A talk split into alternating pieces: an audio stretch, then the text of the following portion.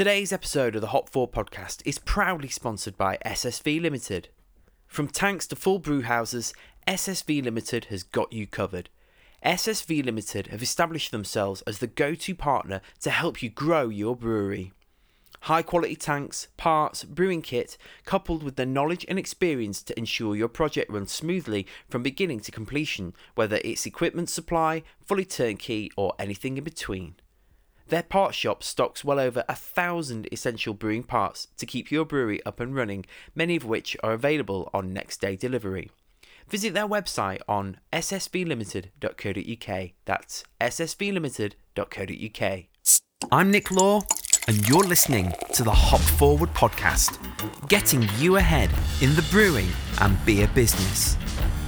Hop Forward is a weekly podcast dedicated to the craft beer industry, featuring interviews, discussions, and stories from the whole brewing supply chain from grain to glass. So grab yourself a glass, pour yourself a beer, and get ready to hop forward in the brewing and beer business. Hello, Cask Crusaders, and welcome to another sesh on the Hop Forward podcast. This week on the podcast, I'm talking to a new upcoming brewery in Leith, Edinburgh, with a vision to produce precision brew beer for easy enjoyment called Moonwake Beer Co. But before we uncover the origins of Moonwake, I first need to make an amendment to last week's show. For the studious amongst us, you may have noticed that I said this. Rebuilding an old chicken shed into a brew house, which now outputs 50 hectolitres per annum. Wait, what? 50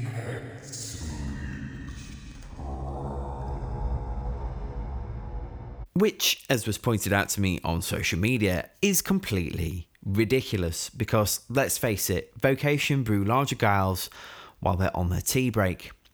According to Sean Robertson, one of the guests on last week's show, Vocation brewed 35,000 hectolitres last year and are projecting an annual output of 60,000 this year from their 50 hectolitre brew house. So, apologies to Vocation and Guela Beer UK for the inaccuracy there. A mere slip of the tongue with all the excitement surrounding craft beer, supermarkets, and pubs reopening, and all that. And as I've been reflecting on all this, you know, people's volumes going up now, pubs are open, and all the rest of it, you know, as I can imagine for the case with pretty much every brewery across planet Earth, 2020's output was somewhat significantly diminished. However, for one brewery ready to take on the world with a solid lineup of beers without a NEIPA in sight, they barely even made it to the starting blocks before lockdown halted their building works in their Tower Street unit back at the start of 2020. Consequently, the founders of Moonwake Beer Co., Finley Heslop and Vinny Rosario, took on a lot of the demolition work themselves and even painted a mural on the wall whilst listening to the Hop Forward podcast. And uh, f- further still, as literally watching paint dry wasn't enough, further delays were thrust upon them due to the pandemic and the dreaded Brexit. Meaning they spent the next lockdown awaiting delivery of their 35 hectolitre three vessel brew kit. I did get the hectoliterage right there. uh, delayed due to a backlog of containers at the port of Felixstowe. Fortunately, though, the end is now in sight as Moonwake Beer Co. edge their way ever closer to launching their first beers in May or June or possibly July. Uh, soon, hopefully, at the time of recording this on Monday, the 26th of April 2021, I saw an hour before I hit the record button a photo of them celebrating the long awaited arrival of their brew kit. So let's hope they've got some beers on the way soon. Uh, so before we tune into this discussion with Finley and Vinny from the brewery, where they discuss the origins of Moonwake, I'm going to hand over to my good pal Linda Birch from Brewery Market, who is back for another beer of the week.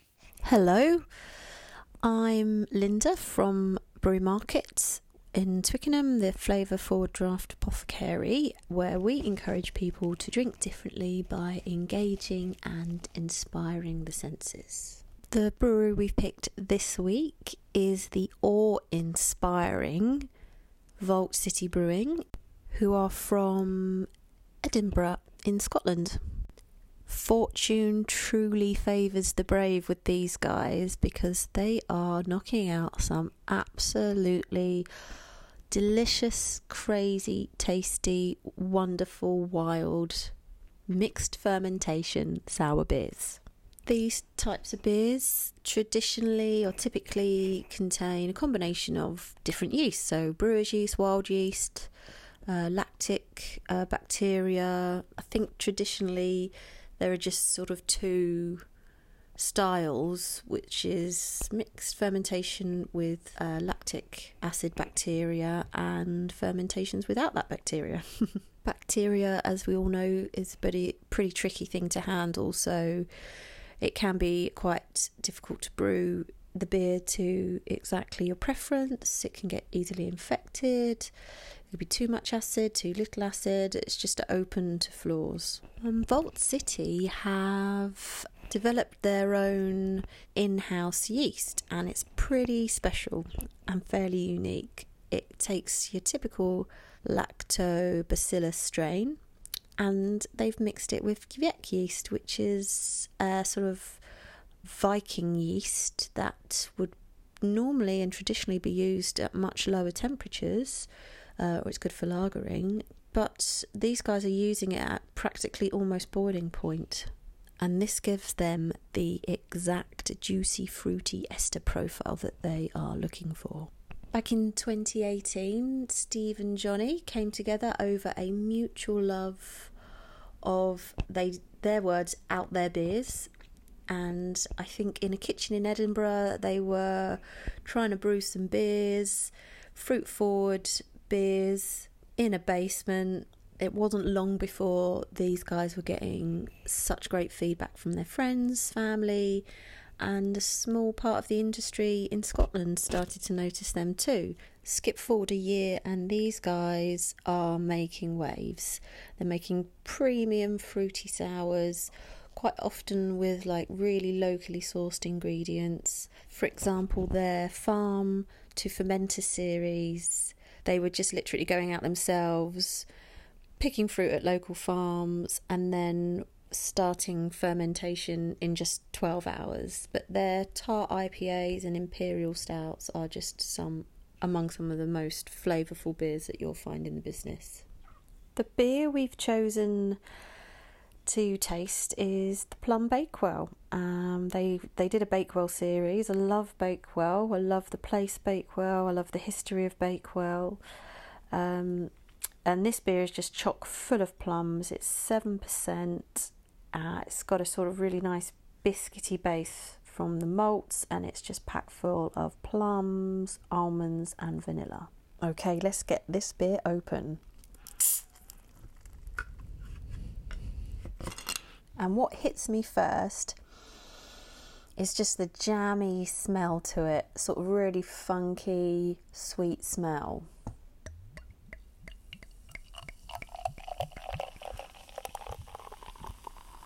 It's got a real rusty amber colour to it. I actually expected it to be much darker in colour from, from the plum. And I'm I'm really starting to get those biscuity, oaty notes coming through on the nose now. It's going in for the sip.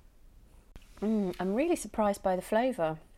It's way more it's way more bready and oaty and biscuity up front than I expected. It's quite fizzy and very jammy.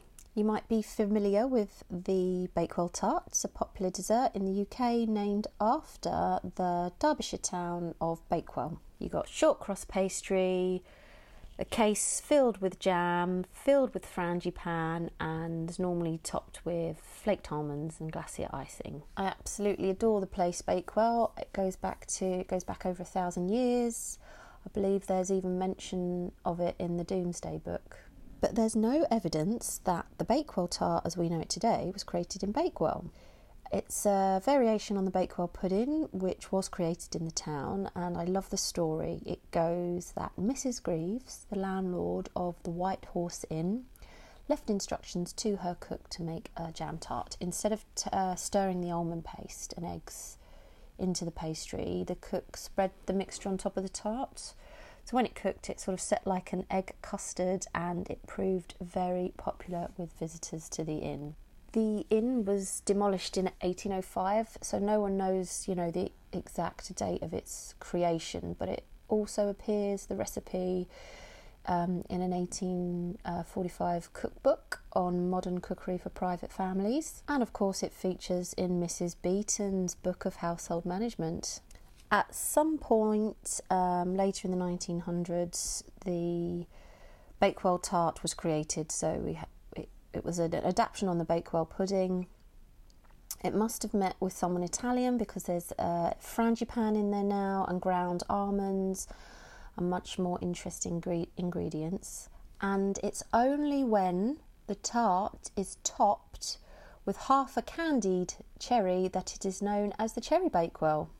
But how on earth do you pair this beer that tastes like food with anything? It's sour, it's sweet, it's already got going, so much going for it. So, what are we going to put it with? There's a few ways that you can think about beer pairing with food. You can obviously use the beer to cut through fats and oils. You can use it to complement other sour flavours, or you can use it as a sort of contrasting flavour. Now, I don't know about you, but if I'm eating a Bakewell, I would normally have it with a cup of tea. So I was thinking about those delicious sorts of flavours, and I recommend pairing this with an absolute classic the malted milk biscuit. I think you must remember them from school. You've had about one or two with a carton of milk. Smelt like beer, if you remember, but this, oh, it just goes so perfectly with this beer. I, I really recommend you try it. Another food recommendation would be now, don't shoot me because I know not everybody will agree with this, but a Hawaiian pizza. The complementing sort of sweet and sour flavours of the pineapple and the ham and the sour beer. Can't go wrong. But what I really recommend you try this beer with is some fresh spring air. Put it in a backpack, pack yourself a ham sandwich, go for a walk, take in the gorgeous spring blossom that's around at the moment, sit down on a quiet spot, nice bit of sunshine on your face, crack open this beer and take a deep breath of spring and remember to drink differently. Till next time. Thanks, Linda, for that. And um, I've you know I've, I've never had Vault City, and obviously I think there's there's been quite a lot of talk about them on uh, social media at the moment with uh, the whole supermarket thing. And you know I, I didn't know Linda was going to do a tasting that was as controversial as that. I mean, Hawaiian pizza, Linda. What can you say? Each to their own, I suppose. Well, I've not had Vault City beer before, openly confess that, put that out there, uh, but I am going to seek them out from my local independent bottle shop, and I suggest you do the same as well. And I might encourage you to head over to brewerymarket.co.uk if you want to buy uh, beer from Linda's shop. Um, she sells loads of great beers from across the world and does national delivery as well. So if you live further afield, you can order them online and get them shipped to your door. So go to brewmarket.co.uk to find out more and drink differently. So, one last word before we crack open a cracking discussion with the fine gentleman from Moonwake Beer Co. Like poring over engineering diagrams as you commission your brand new shiny brew house, or scanning hourly through the freight schedule, desperate for updates on when it might be arriving. Here's all the necessary blurb. If you like the Hop Forward podcast, then follow us on all the socials at Hop Forward Beers. Subscribe to the show and leave us a review on iTunes and Spotify and all of the good podcasting platforms. And visit our website hopforward.beer to connect with us and find out how we can help you get ahead in the brewing and beer business with branding, creative media, and business consultancy for breweries, bars, bottle shops, and supply chain businesses. For now, grab a beer and let's crack open today's discussion.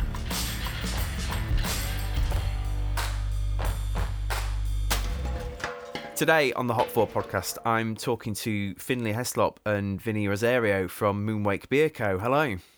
Hi, how you doing? Hi, how you doing? I'm good, thank you. How are you guys? Yeah, very well. Yeah, not too bad. Good. B- busy day painting the brew house. Uh, not not not so much for me today. Uh, lots of uh, admin work for me today, but uh, it, other other than the painting in the unit, it's all it's all you can really do at the moment. Have you um, have you guys painted the entire thing? Yeah, we have. Wow, it's good luck. Because I mean, I've seen no, I've, I've, seen photos of it. You know, it looks it looks mega. You know, so yeah, the the the, the big wall, um, which you may have seen on the on our social media stuff, is uh, took us uh, three months to paint. Wow! But like Vinny just said, it was the perfect lockdown uh, task. So Cool. Well, well, I mean, we'll come on to that. Um, but but firstly, just for our listeners, can you introduce yourselves, a bit about your background and the experience that you guys have had in the world of beer? Yeah, sure. Um, I'm Vinny. Uh, as you probably already guessed, I'm a Kiwi. Uh, I trained in the food pro industry, so I graduated as an engineer, engineer, sorry, and actually started my life in dairy. Oh wow! I moved to London. Yeah, so I moved to London in 2012 and made the jump to brewing about a year after. I've brewed in quite a few places. So I started my career at Sambrook's Brewing in South London. Right. I've spent some time in Barcelona brewing at Garage Beer Co. So I helped set up the brewing kit in the city centre brewery there. And before starting the Moonwake project, I was the head brewer at XT Brewing Co. just in the Buckinghamshire border. Right. So you got some pretty good experience there. Yeah, a bit of bit of experience. Yeah, yeah. hence, he's, hence he's on board.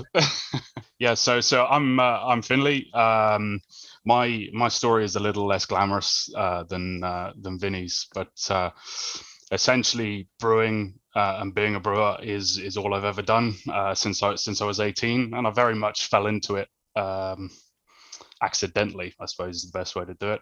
I didn't really know what I wanted to do um, at university, but I needed to do something.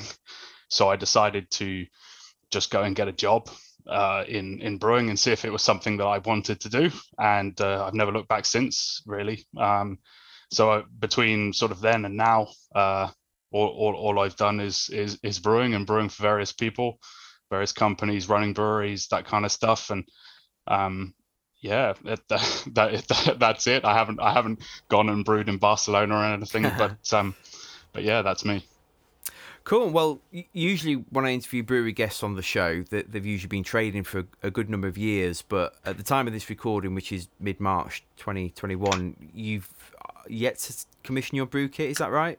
That's correct. Yeah. yeah. I mean, w- w- just what's that experience been like so far? Um, um, frustrating. It's probably the it's probably the best word to put it. Uh, look, the the most frustrating thing about it is everything or the reasons for delays have been completely out of our control.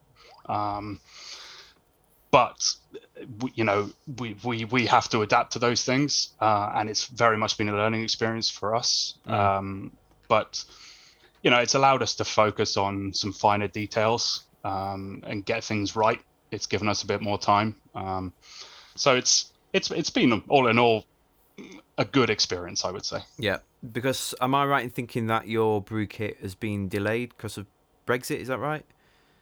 Yeah, it's a bit of a Brexit COVID double whammy.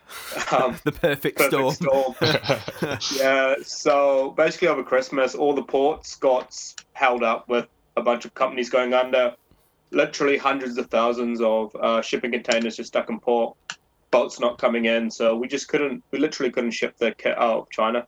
Wow. So we've just been stuck waiting for a ship. Well, we've got a ship now. It's on the it's officially on the boat on the 18th of March. So amazing. Everything looking good now. Good, good. For a brewery that's been a year in the making, like how has the pandemic altered your plans thus far? Because uh, did, did you did you start to plan this before the pandemic, or is this something that you kind of came into around this time last year? Or I mean, just take us from that journey of like how has Moonwake basically started and just mm-hmm. the journey between then and where we are now. Yeah, so the uh, yes, it did start before before um, the pandemic. Um, not not long before the pandemic, to be honest. The the the, the idea of it's probably uh, two and a half to three years in the making, uh, but we didn't actually start moving on it until about February last year. Mm. Um, in terms of the pan, uh, you know, the the the alter to any plans, I, w- I would say no. Other other than the delays, which have ultimately been frustrating, uh, that it hasn't really affected our core business. Right. Um, we're still very much um, optimistic about uh, about the market, uh, and it's nice to see that people are still drinking, even even though pubs are closed. They're just uh, finding different outlets for that. Um, the, the the only thing that I would say is it's made us think about a canning line Right. a lot sooner than than we probably would have done. Um, and that's just to build some resilience into the business because as much as you know, I'm, I'm not, I'm not going to try and scare anybody, but something like this could happen again. Um, and I think we need to build that resilience in to make sure that we can survive should something like this happen again. Um, and when we start producing, there's no guarantee that we won't go into another lockdown before the end of the year. So Mm. um, it, it's definitely something we've been seriously looking at. Yeah. Yeah, it's interesting because I always think that um, I like to use music and, beer as I think they're quite, you know, they operate in very very similar ways, and I, I always think like um, going going to a pub or a bar and drinking a, a, a pint of keg beer is a lot like going to watch a band. You know, it's something you experience. Obviously, there's the people there, there's a vibe, and all the rest of it. Whereas, you know, canning or bottling your beer, doing it in small pack is like, you know, literally taking home the CD. Who listens to CDs anymore? But you know what I mean. Like you Yeah, can yeah, take it home with you and all the rest of it. And it always amazes me that, um, you, you know, there's so many brewers that just don't have.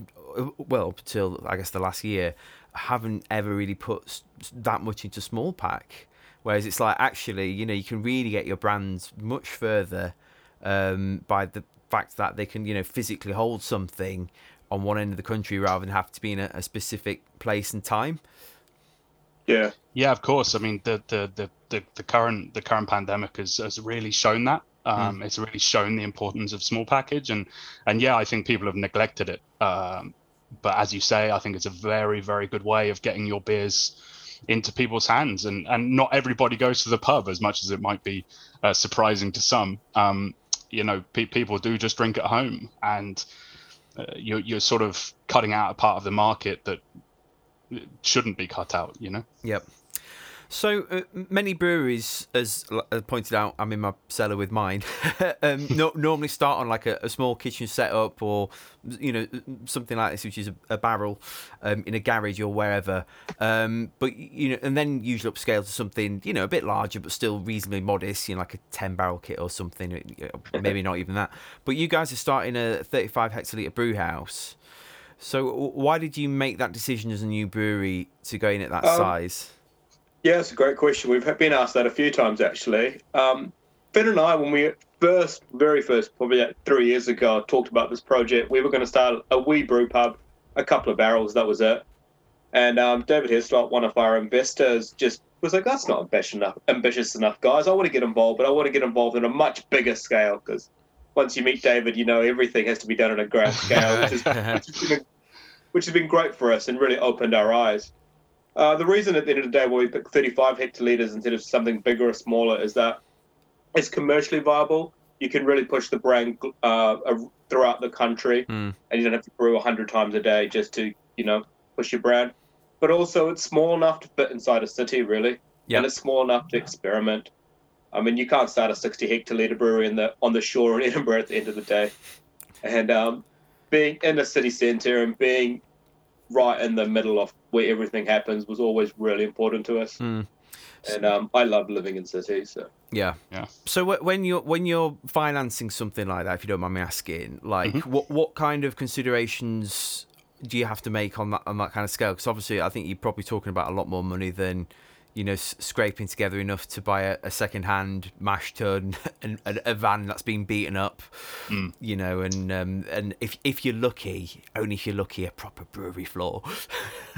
Yeah, that, uh, that's one of the it's one of the biggest pieces of advice that we've ever we've ever got is is put it on a proper floor. Yep. You know, never never skimp off the floor. It's uh, single most important thing. So, um, Yeah. in, in in terms of actually um, financing it, you, you, like I said, we we are very lucky. Um, we have we have managed to get a lot of internal financing, but we we had to find a few other avenues um, because what we were doing uh, of, of support uh, and we, we we managed to get the Scottish government on side um, with us. So we actually received a, or are receiving a grant through through the Scottish government. Mm. Um, this it's it's mainly based on creating jobs, which is obviously incredibly unique in in the world that we're living in at Yeah. the moment. Um, so so that's quite important for us. But it also includes things like exporting, so exporting Scottish goods.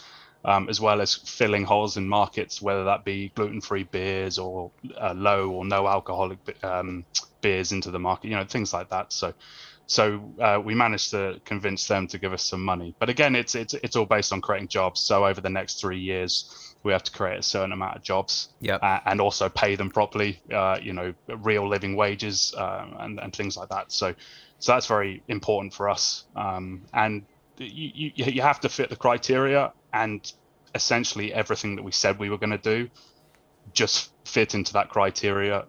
We didn't have to adapt anything. Mm. Um, so so so that worked quite well. But we also managed to get uh, Close Brothers. Um, the, they uh, in the industry they they they make e-casts, e-kegs, those kind of things. But a lot of their the, the, the biggest part of their business is actually financing Yes. um, brewery kit, and essentially um, we managed to convince them to give us uh, to give us some money as well. So, and that was all down to a lot. A lot of it's a lot of it's down to uh, branding and how and how you and how you uh, sort of showcase yourself to them. Mm. Um, you know, you you've got to convince these people that that you're going to pay them back, and um, you you do have to, as, as well as as well as giving them the cash flows and, and all that kind of stuff. You do have to, um, you know, be positive and and ambitious about what you're doing, but also conservative to the point where they they they don't think that you're you're not going to pay them back. So, um, yeah, uh, we've we've been very lucky, and, and it, it took us many months. It's not a it's not a quick process. It took us probably six seven months to to get to the point where we'd convinced them, and that delayed us initially. But then it threw us right into the start of the pandemic, which uh, which then delayed us again. So- Yeah. yeah. So that's essentially how we've done it. Mm. Um, it we we we we've been lucky. Yeah. One of- one of the um, it was just sort of comes on uh, off uh, Vinny's point. Um, w- one of the reasons why we went so big as well is um, we are an experienced brewing team. Um, we we know how to make beer. We've we've we've done it for a long time, and um, this for us isn't a hobby. It's very much a business, and and we want to be professional and a professional outfit. And I think if you do that, you you have to be confident that you can grow. And if if if you look at any of the big players in the in the craft beer industry at the moment, you know they all bought small kits initially, so they had 10, 10 barrel kits or uh, 20 hectoliter kits or, or or whatever you want to call them, and very very quickly they had to buy new kit. Yep. Um, so essentially, what we're doing is sort of coming in at the at the level above, sort of were, um, and hoping it's risk, but hoping that we can we can hit the ground running and and, and have and have a good business very very quickly. Mm. So when it comes to commissioning a new kit, because I would imagine you know you, you've got ex- experience of that. Um, I know obviously Vinny, you, you have through um, Garage Beer Co. Um, and I'm sure this will benefit a lot of listeners out there, you know, who are probably going through this process of either maybe upscaling or even starting breweries. You know, I still talk to a lot of people that are starting breweries. Um, what processes do you need to put in place to figure out things like you know your efficiencies and all the rest of it? Um, you, you know, even just things like. And th- again, this is going to depend on the type of kit you get. Because I, I recognise if you get something that's Yeah. a bit more semi-automated, then you know, with a good control panel, then you don't have to figure this out too much. But when it comes to like things like efficiencies, the temperatures, and all the rest of it, how how do you figure all that stuff out so that when you come to put your first brews through it, you're not like, oh my goodness, I thought I was going to get this mash temperature, but I didn't, and no, no, you know, everything's all out of whack and and so Yeah. on. So what? Just just talk through that process of commissioning a kit and and sort of things you need to consider. Yeah, no, that's great. Um, I'm quite lucky. I've got an engineering background, which I find hugely helpful. So just the way of being able to read engineering drawings, being able to read P&ID drawings, I found quite helpful. So when the people making the kit were like, "Is this what you want?" You could then talk to them in the right language. Yep. So if you're starting a new kit, I would recommend trying to learn how to read engineering diagrams is a big part of it. Um, the experience in Spain, also as you alluded to, was great. I mean, this was twice as easy to be fair, because I didn't have to speak Spanish, which I couldn't speak at the time. So that was that was a good challenge. So everything in English, even it is at times in a Scottish accent, is is great. Um, but yeah, also the great thing with us is like uh, pick someone you want to work with. Like we, after we talked to a lot of kit suppliers, we chose SSV because they are a great company to work with. They were really honest in the process, and they worked with us, not against us, when trying to design the kit. So when we wanted little changes, we explained why, and they made the changes happen. But mm. when we when they saw things based on their experience that wouldn't work, so for instance, the size of the condenser, they were very very quick to tell us why it wouldn't work, not just it wouldn't work. And um, so leaning into them and using their expertise was a great help as well. Um, use your friends as well. Like we had loads of people who helped us who would may not have expected. So randomly, oh, because I'm an engineer, I've got friends who are engineers. Uh, I had a guy come to London who actually his job is commissioning breweries for places like Lion Nathan and things like that. So I got him to look over all our specs, which was really helpful. With he looked over, is this the right stainless steel? Is these the right pumps? Is these the right everything else? And it only cost me letting him crash at my place in London for a night, so that was a nice cheap commission. Um, and as we've alluded to before, I do think the best bit of brewery kit you will ever buy is the floor. Yep. It's the, it's the very first bit of advice I got in brewing. Invest in your floor. You can add mash tun. You can upgrade mash tuns later. You can get bigger fermenters later. You can add automation later. But once your floor's in place, that's key. I've brewed on awful floors and it's a nightmare, and I've brewed on great floors and it's amazing. Yep. I've brewed yeah, on bad floors before, and it's just the worst, yeah. isn't it? Very much so. Yeah. yeah. It just adds, I, I think that's add so much time to your brew day. Yeah, it's your biggest infection risk as well. At the end of the day, mm. I mean, every little porous part in your floor is an extra bit of surface area, and if you can get that nice and smooth, it's, it makes your life so much easier. And it, it does seem like a huge cost for nothing when you're setting up a brewery, but it is definitely worth it. Yep. Spent tens of thousands of pounds on a floor.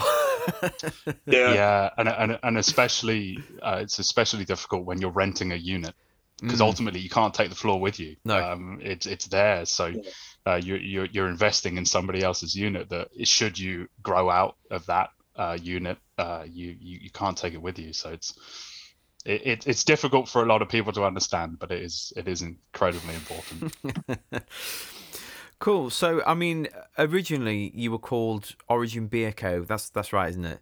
That's correct. Um, why why the change of name to Moonwake Beer Co. Well, technically speaking, we, we are still called the Origin Beer Company by by by company name. Uh, ch- changing that at this point is it's not worth it. Uh, we might look at that eventually, but um, but but not just yet. So so Moonwake Beer Co is a trading name. The the reason why we changed was when we first came up with the name, we thought it was original, um, but after after moving up and going through. Uh, you know, ordering the kit and all this kind of stuff. We did a bit more digging, and as much as there isn't anybody called the Origin Beer Company or, or, or anything that like, the word origin itself is actually relatively common um, in, in in the industry. There's a lot of people that use it in in various ways. Mm. Um, whether they call a, a, range of beers origin or or, or you know so we we took some advice from from our trademark lawyers and they essentially said that if you can come up with something more unique um, your your brand will be a lot secure, a lot more secure. And we pondered it for a little while, but essentially, we thought if we were going to do it, we better do it now rather than when we're actually trading. Yes. Um, so yeah, that's that's essentially the reason uh, why why we did that. Um, it's frustrating because for a long period of time it was Origin, and it, has been very difficult for myself and Vinny to get our heads around not calling it Origin anymore.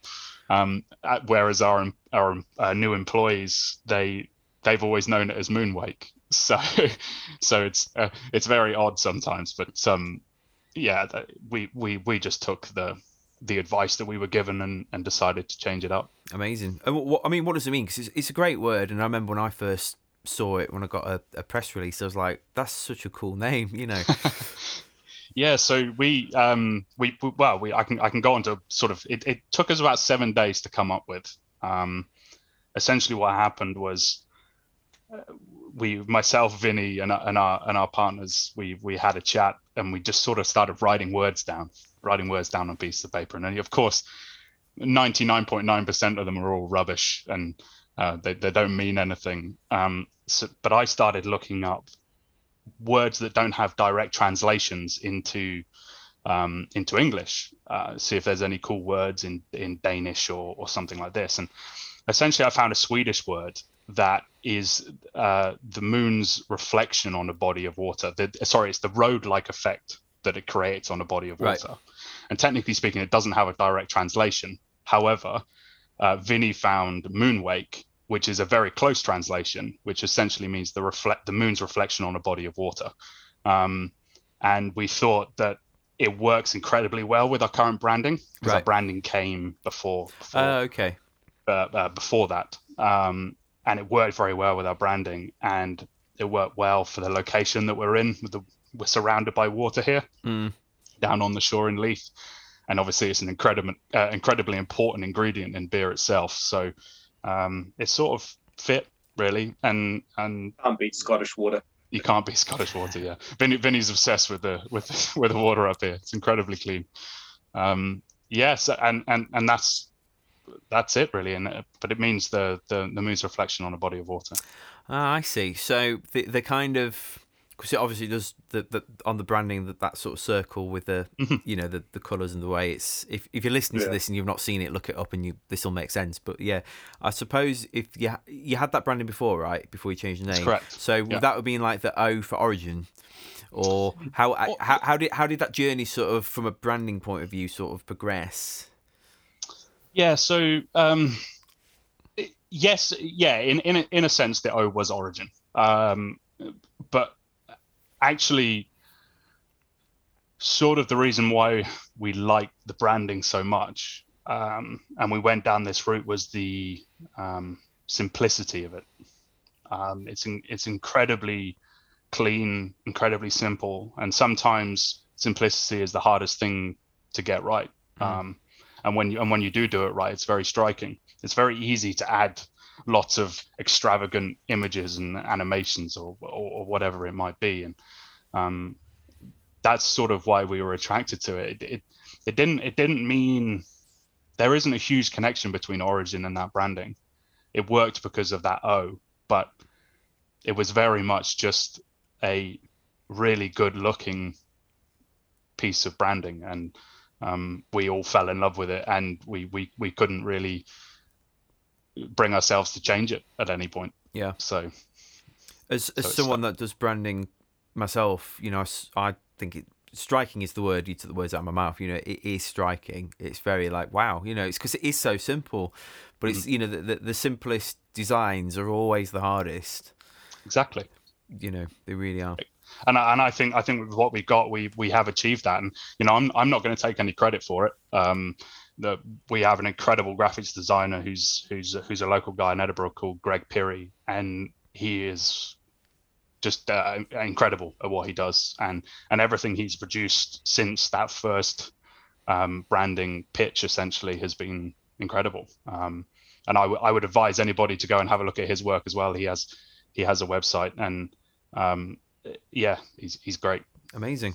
Yeah. So, as, as a new brewery going to market, what what's going to be different about Moonwake? Because I mean, th- there's a lot of beer out there, and um, you know, along with the the product tasting absolutely spot on, you've got to you know more so than ever have a story or an angle or, or some kind of other differentiator for people to take notice. So, what what would if if some somebody was like you you were telling someone about your brewery and they were like, okay, yeah, so what? You know, like what's what's going to be different about Moonwake? Um, yeah, no, good question. Uh, at the end of the day, we're not here to reinvent the wheel. I mean, beer's been around here for tens of thousands, year, tens of thousands of years, but what we really want to focus on is just precise brewing and just getting back to the fundamentals and doing them right. It's one of the big reasons we picked a lager to brew first, hmm. because mm. as anyone who's brewed a lager knows that there's nowhere to hide with a lager and it really tests your skills as a brewer, which is what I love.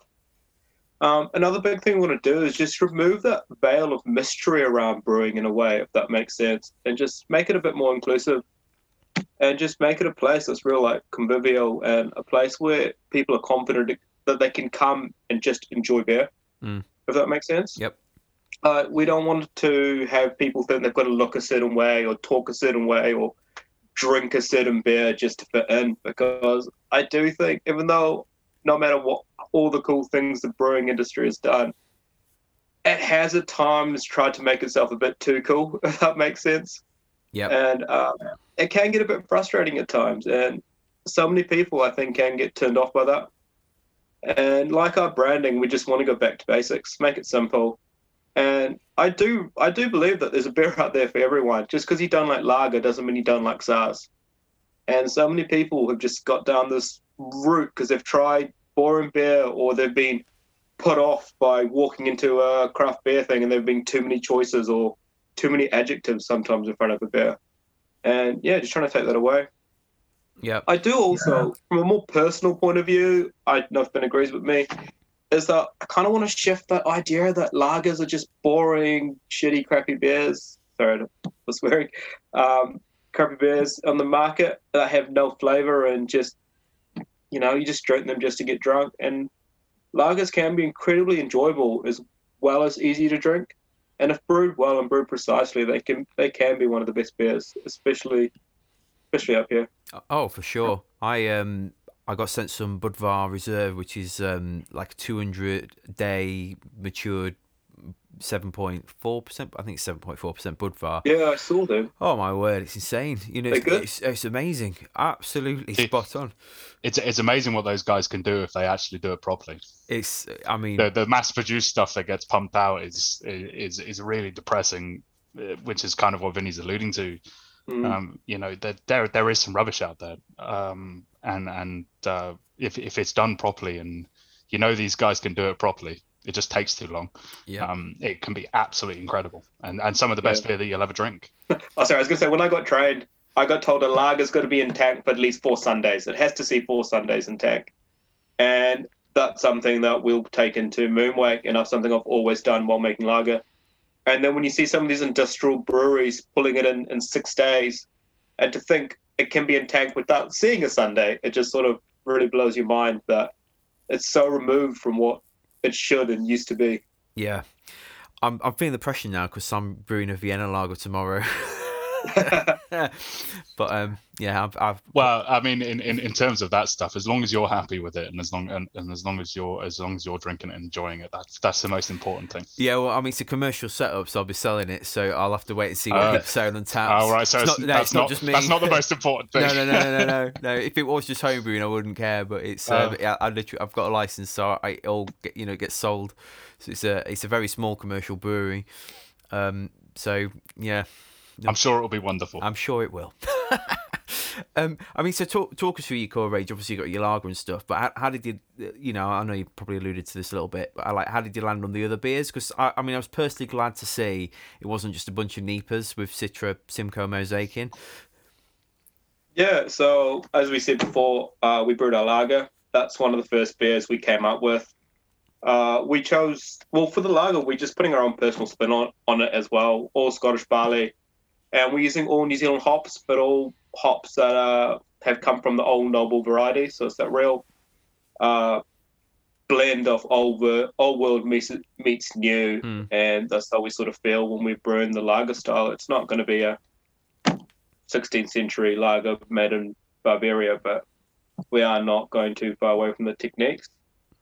Uh, for our pale ale, we decided to brew a pale ale as well. Um, at this point, probably just point out that we came up with these beers like a year ago, a year and a half ago. And this February, we've got a new sales manager in Wes Hall, who's been great. And he kind of came through and really talked us. We chatted with the beers and really adapted the beers quite a lot since then. So some beers changed dramatically, some beers not so much. But we've all, uh, as a brewer, I'm sure you're the same. You get in your own little head sometimes and brew you want to brew all these wonderful things, and it takes an outside person sometimes to look at the range and be like, "That's good. That's not so good." So, yep, been there. Uh, yeah, I think as brewers we've all been there. uh, to get back to the core range, we've got a pale ale that we put oats in for the mouthfeel, and we put loads of tropical hops in there to uh, get the mango lychee flavors. It'll probably be a more sort of contemporary mainstream sort of beer, but it's a beer we really felt we wanted in our arsenal. Uh, we've got a 5% IPA as well, which we're going for the more sort of piney, resiny, lemon lime. But we're going to lo- use loads of Southern Cross in there as well to give it loads of lime flavor. Just it's a Ah. personal favorite hop of mine, and Interesting.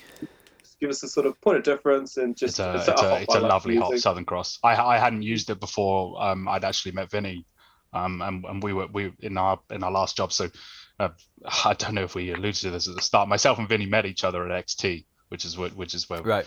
Uh, which is why we know each other. Sorry, I don't, the origin stories. Um, it didn't start with how we met each other.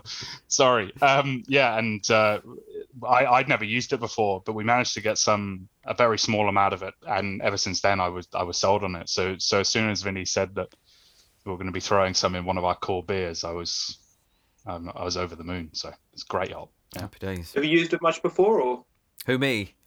Yeah? No, no. I've heard of it, but I've not. I've not used it. Yeah. It's a bit more limey should. than your sort of your standard. Uh, instead of your more grapefruity Mm. hops, got a nice flavour.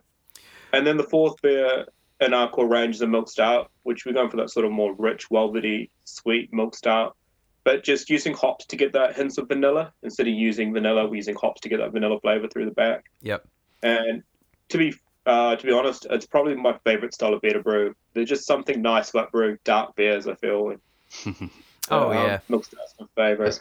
Yeah. There's a s- some something you alluded to when when when you asked us that question, Nick. Um, the, the, the you know they're, they're not it's a it's a, it's not a neat there's no NEIPAs rammed full of ridiculous ridiculously expensive hops. Um, we we feel that the the core range and this this is backed up by by our potential customers as well and experience. We we we feel that the core range has to be precision uh, and it has to be easily enjoyed. Yep. Um, th- this this is the stuff that you want to see permanently in pubs. Uh, it's the stuff that you want to see just being constantly poured over the bar. It's not something that you'll have half a pint of and go, well, it was all right, but now I feel like I'm removing hops from my teeth. Um, you know, it's it, it, it it's it's not one of those. And you know, we we we do have a lot of interesting beers that we want to create, but ultimately, the core stuff and you know, there's no point beating around the bush. The, the stuff that makes you your money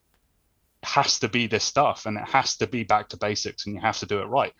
Um, so that's really important for us. And and like I say, that was backed up with potential customers that we've spoken to in our local area, and they're they're glad that we're not doing these crazy things that they know they can't really sell. Mhm. Um, they're great for your own tap room and, and maybe a few Yeah. sort of specialist craft beer bars, but they're not good for the the average pub or bar that's just pumping out volume essentially. But they also Um, they're not and that's great what for you average drinker as well.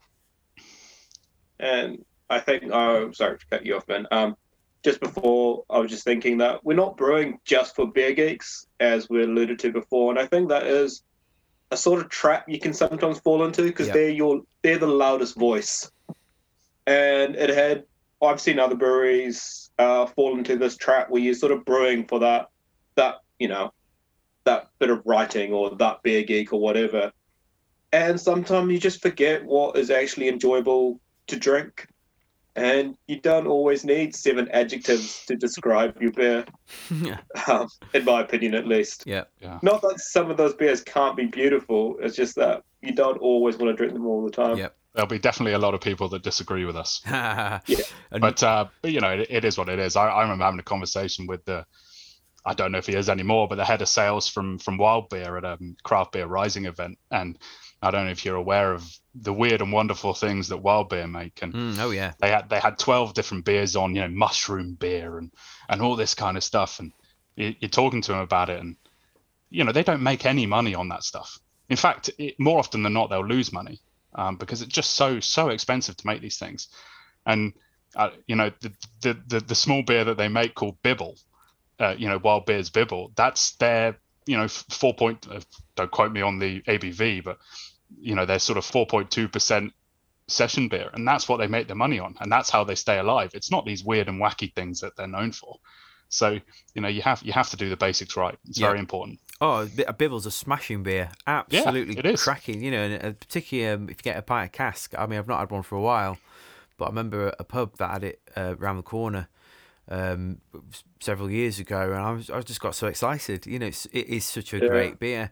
It is, But- but it, but it's always pushed to the side Yeah, Yeah. but y- you're because, right about because it's forgotten. but you're right about the beer. You know, it is always generally the beer nerds that shout the loudest, and it's and it is. Yeah. I mean, I've I've fallen into that trap in the past of of getting sucked Yeah, into so the world I. of Twitter. You know, and and thinking, oh, you know, maybe I should be brewing these jazzy, exciting beers and stuff. And I uh, I posted a comment on um, a forum.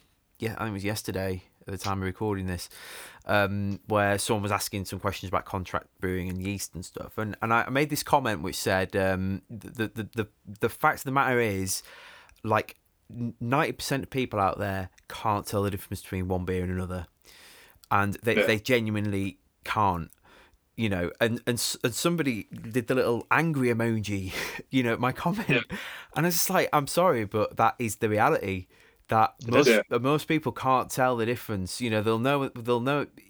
Oh, this is you know a punk IPA is different from a or whatever, but they won't be able to identify exactly what, let alone pull out the nuances of a. Um, oh yes, I can taste the Nelson Sauvin in that. uh, you know. Yeah. Um, so yeah, yeah, I abs- absolutely, I, c- I couldn't agree Yeah. with you more. Pe- pe- people spend years training to taste uh it, you know specific flavors in in anything you know beer beer wine all these things and to expect the average joe to to be able to do that on a on a night out where they're drinking with their mates is is is silly isn't it Yeah. so well, I've met um, I, I've met loads of brewers who can't differentiate flavors. well there is is re- that as well which yeah. is really sad, you know. And and they'd be like, "What's wrong with it?" And it's like, "Well, can you not taste the like acetaldehyde?" You know, Mhm. it's it's it's you know, there's, uh, no, I can't taste that. Either that Yeah. or they're lying, but But Yeah, I w- think it's. I was gonna say also, I think I do think it's uh it's having different backgrounds as well. I do think like our background, we started as brewers and trained as brewers, and I before that in the food industry. So you come with this sort of more precision idea where it is a science. There are marks you've got to meet. There's temperatures you've got to hit, and I can't homebrew to save my life. And whenever my friends ask me to do homebrew, I'm like, oh, you need to have your mash in at this certain temperature. And they're like, oh, I can't control that. I was like, well, I can't help you then. And so I do think it comes back to that as well. It's like you do, we're doing simple beers, yes, but we want to do them precisely, we want to do them correctly. And there's no point doing the big jazzy beers you talked about before until we can get the basics right. yeah, totally. which i'm positive we can So, I mean, what what are your hopes for the brewery, and uh, where where do you see yourselves in five years' time? Obviously, that's quite that's a really easy question at the moment with uh, the pandemic and Yeah. how long is it going to last? yeah, yeah, it'd be nice. It'll be nice that uh, no pandemic. We'll start. We'll start with that one. Um, honest, honestly, it's hard to see. Uh, we uh, we're incredibly ambitious, and, and, and we'll keep growing, and we'll and we'll we'll adapt to what's in front of us over over the next over the next few years. We've we've obviously got uh, a little hurdle to get over, if you call it that, um, initially. But in terms of sort of ambitions for us, I think being respected in the industry is incredibly important for us. You know, we we may have just uh, slagged off the beer nerds, but we ultimately uh, we we do want to be respected in the industry, and we and we want to be known as as an incredibly good brewery. You know, rated amongst the best of them, and I I, I think every brewery should be striving to do that. Mm. Um, I think e- exporting Scottish produce is very important. I I'm I'm obviously not Scottish, hence the accent, but a lot of my family are, and I've I've had a I've had a huge connection up here for, for a very long time, and that's very important to me as well. Uh, sort of get sh- showcasing what what you can produce up here, and with the water that we have, and and the barley, and and is is is incredible. So you know that's very important as well. And and I'd love to grow a, a worldwide pre- presence over the over the next five years. I think that's a big goal for us, and it's also a big goal because of the the grant that we've got as well. So so it all ties in quite nicely. Um, being consistent. I think it's really big. I, Mm. I, I mean, I think Vinny Vinny will back me up on this. Yeah, hundred percent. A- again for our core beers if if, if we can make you know we- we'll obviously need to adapt our our core beers a little bit going forward um depending on on, on the teething issues with the kit. But once we've got it locked down that beer needs to taste the same in five years time. It, it can't be it can't be changed. And you know that is down to a few factors. But um you know if we do everything that we can then then we'll be known for that. And i think that's really important Yeah. but one of the biggest things for me, biggest, biggest things for me is creating a workspace for our employees that sort of encourages confidence and, and creativity Mm. uh, is, is really, really important for me because, y- you know, they're not, they're, the the people that you employ are not just little cogs in, in a, in a big wheel. They're incredibly important in their positions and, um, you know, Sarah and Wes, who we who we've currently got, are, are absolutely fantastic in their roles, and um, I can't take any credit for the stuff that they do, and, and and we very much hired into areas that we know we can't, myself and Vinny can't do, and there's no point pretending that we can. Um, so we we want to create a uh, an environment that makes people want to work there. Yeah. That's that's incredibly important, and as soon as you have that, you know, you pay people properly and you give them a good workspace, and they have you know self fulfillment and all that kind of stuff. Um, they work hard for you, Yeah. and and that's incredibly important. I mean, that's that's a huge topic in and of itself. I, I did a, uh podcast um, before Christmas with Christian Barden from Kegstar, basically talking about all that kind of stuff. I mean, it's it's it's huge, you know. Um, Massive. y- Yeah. You've really it, it- because, like, y- you've just really got to value your staff and value the people that work for you. And you know, I, it's like if if people want to come to work, um, you know, they they feel supported and genuinely feel part of something and genuinely feel like they're contributing towards that thing, even if it, even if it isn't the best pay in the world, you know, it's not the most highest paying sales job, marketing job, or whatever it is. They'll Yeah. they'll want to stay because they they enjoy it, they feel like part of a family, and all the rest of it, rather than just like um, you know, just just give me the extra weeks holiday a year and the company car and all the cash, you know, and and they're you really Yeah. happy. It's you know, your working life is such a huge, massive part Yeah. of it Yeah. um of of your life you know so Yeah, absolutely. It's um, it's a lot of people can uh, undervalue it, and I, I, it it it's so detrimental to your to your business. If you if if you if you don't have people that believe in what you're doing, then nobody else is going to believe in what you're doing Yeah. because you know thing, things like that certainly in the industry do come and back back and bite you. I'm you know I've I've heard horror stories in in in the industry of of of places that you know they they make out to be this amazing place to go and work and and it's all smoke and mirrors mm, you know they turn up and and uh, they're they're sort of thrown in at the deep end and they don't feel part of something and and, and ultimately they leave. And um, I don't think that that's that creates a successful business um, at all. It's it, it really doesn't work. So it's very important. And a lot of that actually I think that that thinking comes from from my father actually. He um, he until up until he retired he had an employee owned business. So they sold it to the employees. And it was all about the employees. So every decision that was made all the employees were, were consulted um, and and decisions were made ultimately by the employee council and and the board of directors. But they had you had so much say in what was happening. And i think if if if if as uh, an employer you can't be challenged by your employees.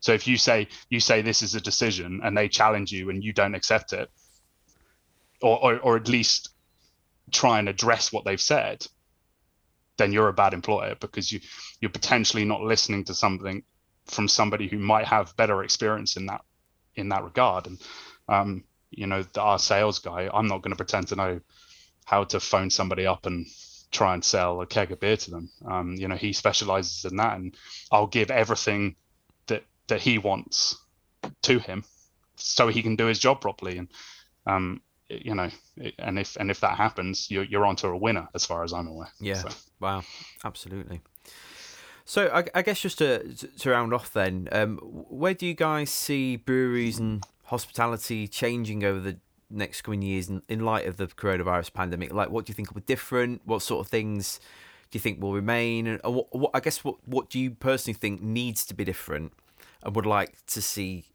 uh, change? And or maybe some of the things that actually you hope that we'll hold on to at the end of all this. Not that I kind of vision this this is going to just magically end.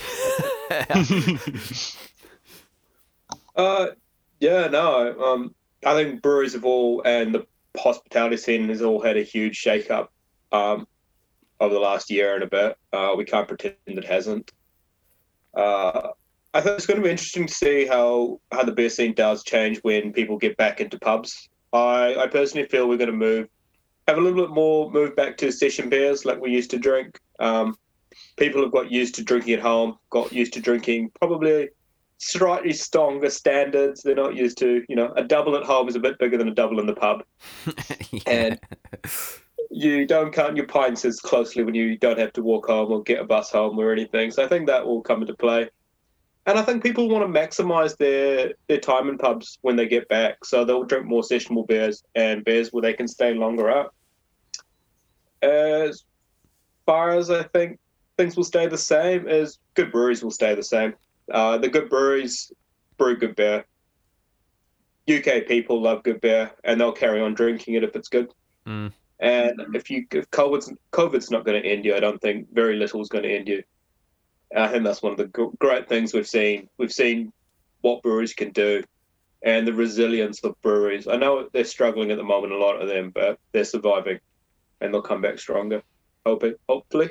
Yeah, yeah. I, I think um, I don't think much will change. Um, obviously, how many pubs open up and bars open up is, is going to be a thing um, initially, but I think in in a year's time, I, I think things will be back to normal, and I think people will go back to what they know um, and so socializing with your friends or your or your family in a pub or a bar is a is a is a pretty popular pastime for for for most for most people. Um, so I, would like to think that things just go back to normal, and that's certainly what I want. Maybe, maybe I'm just saying what I want, um, yeah. as opposed to what might happen. But um, I'm pretty optimistic that, that, the market will come back, um, yeah. and uh, we'll we'll be back to normal. Yeah, I think it's definitely highlighted everyone's need for social interaction massively. Yeah, you know, I agree with that. And, and and not just a, a passing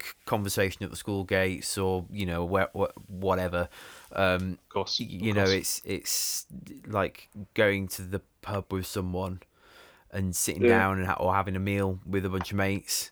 Mhm. Um, you know, or barbecue, whatever. You know, uh, so much of our life happens around food and drink. And, Yeah. and and that idea of uh, there being a meal and that you know a com- communion almost um of- Yeah. it- yeah I, I just don't think that as human beings we'll ever stop that i think that's been happening since the dawn of time Yeah. you know No, I agree with you.